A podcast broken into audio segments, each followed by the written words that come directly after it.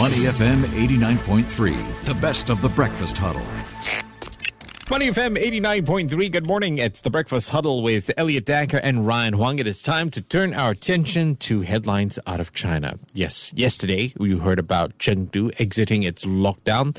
And we've also got China's central bank stepping up on cash injections to counteract a higher demand towards the quarter end. And of course, United States, where its President Joe Biden has decided to poke the eye of the dragon yet again. We'll get into those headlines with Doctor Oh Ei Sun, Senior Fellow, Singapore Institute of International Affairs. Good morning, Doctor Oh. A very good morning to all of you.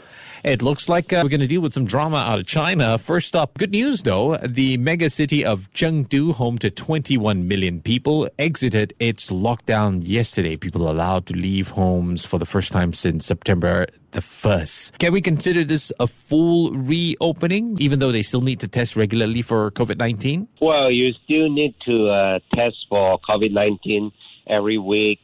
And then when you enter the public places and uh, public transit, you know, the equivalent of M R T and so on, you will need to show that you are COVID-free for at least three days and so on. So it's a partial uh, opening up, uh, but of course, uh, a lot of Chinese uh, in their major cities, uh, which uh, from time to time would undergo uh, this sort of lockdowns, they are happy to see that, uh, you know, at least it is uh, being partially opened up here. Mm.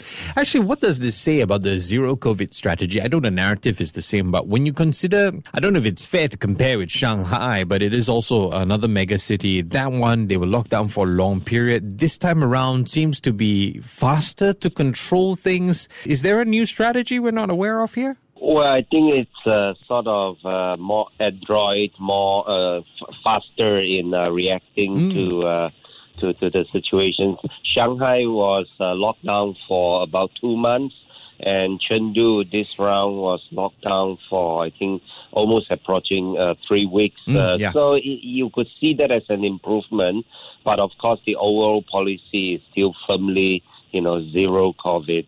Mm. At the end of the day, these policies will help to drive a business sentiment. On the flip side, right, Hong Kong, we are seeing reports, I think as of yesterday, that they may end the whole hotel quarantine sometime this month, or that may be announced early next month in October. I mean, what are you hearing about this, and how positive an effect is this going to be with regard to business? Because a lot of it is done in Hong Kong. Well, Hong Kong, as some of us who have visited would know, it's a very cramped uh, yeah. city, right? Yeah. So, uh, well, I mean, it's easy for all these uh, virus uh, to, to, to spread. But I think realistically, for Hong Kong to fully open up, uh, I think you have to wait till perhaps uh, the, the, you know, the, the China Communist Party Congress uh, mm. in over uh, sometime towards uh, the end of uh, next month. Okay, yeah. okay. Uh, we'll have to wait before we can visit Hong Kong, one of my favorite places in Asia. Doctor Oh, let's talk about the United States. Their President Joe Biden has said that U S forces would defend Taiwan in the event of a Chinese invasion. This is the most explicit statement, very direct, right? And this was part of a sixteen minutes interview, and he was asked whether the U S forces would defend the Self-Ruled Island claimed by China. He replied, yes, in fact, yes, if in fact there was an unprecedented attack. The exact words of President Biden there. How has China reacted to this? Surely not very good. Well, I think this is not the first time. Uh, as I recall, uh, this is the third time uh, Biden uh, making similar statements, uh, only to have the the White House uh, sort of so-called uh, walking it back uh, a little bit. China, of course, uh, through its uh, foreign ministry spokesperson, uh, in a sense, condemned this uh, because in China's view, this is going to embolden the Taiwan independence uh, movement. And, of course, China is uh, adamantly against that. Yeah. Yeah, is this playing with fire, you think? Well, uh, U S commitments nowadays, uh, after its uh, withdrawal from the Afghanistan, I think remains uh, to be mm. seen. So, uh, well, uh, we have we are in a very turbulent world yeah. nowadays. Yeah, mm-hmm. yeah, you're right on that one.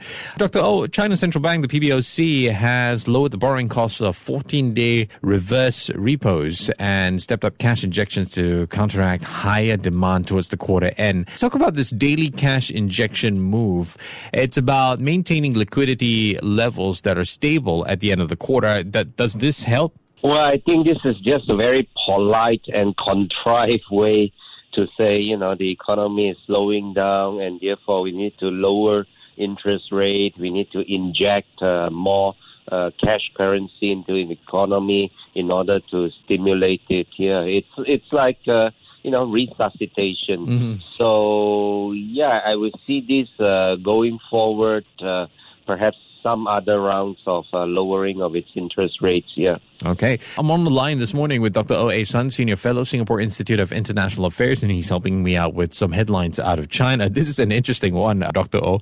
So this, according to a source from the Vatican, the Vatican has told China that Pope Francis was willing to meet President Xi while both leaders were in Kazakhstan's capital, but China said there was not enough time. From your perspective, China turning down this meeting, was there anything to offer China to begin with? Did it serve their purpose, considering that President Xi was on his first overseas trip since the covid nineteen pandemic started? Well, you know, for China, when they have uh, all these sort of summits uh, between the leaders of uh, countries and so on, typically you would not go empty-handed, right? Mm. Typically you will sign some uh, hopefully very productive uh, agreements, mm-hmm. M O Us and so on.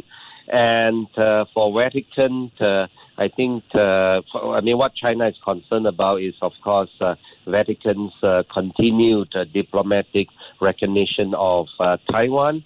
So if uh, Vatican were to uh, sort of give up its uh, recognition of Taiwan, well, then, of course, that, you know, that is a big uh, gift, and China would, of course, be very happy to resume a normal relationship. But, of course, there's also the, the so-called anointments or appointments of bishops uh, mm. within China, because both China and Vatican would like to be the authority appointing such uh, Catholic bishops in China. Mm. So I guess time's not right to deal with that delicate conversation. Not yet, yeah. Yeah. All right, uh, Doctor Oh, at a gathering of current and former U S officials and private sector executives last week, concern was rampant that the United States has fallen behind China in terms of developing several key technologies. What are we looking at when we say the word key technologies here? Well, I think uh, according to the conversations in that uh, rather... Uh, high-key uh, conference. Uh, I think we're talking about, for example, five G telecommunications, mm, okay, you okay. know, and then we are talking about also electric vehicles.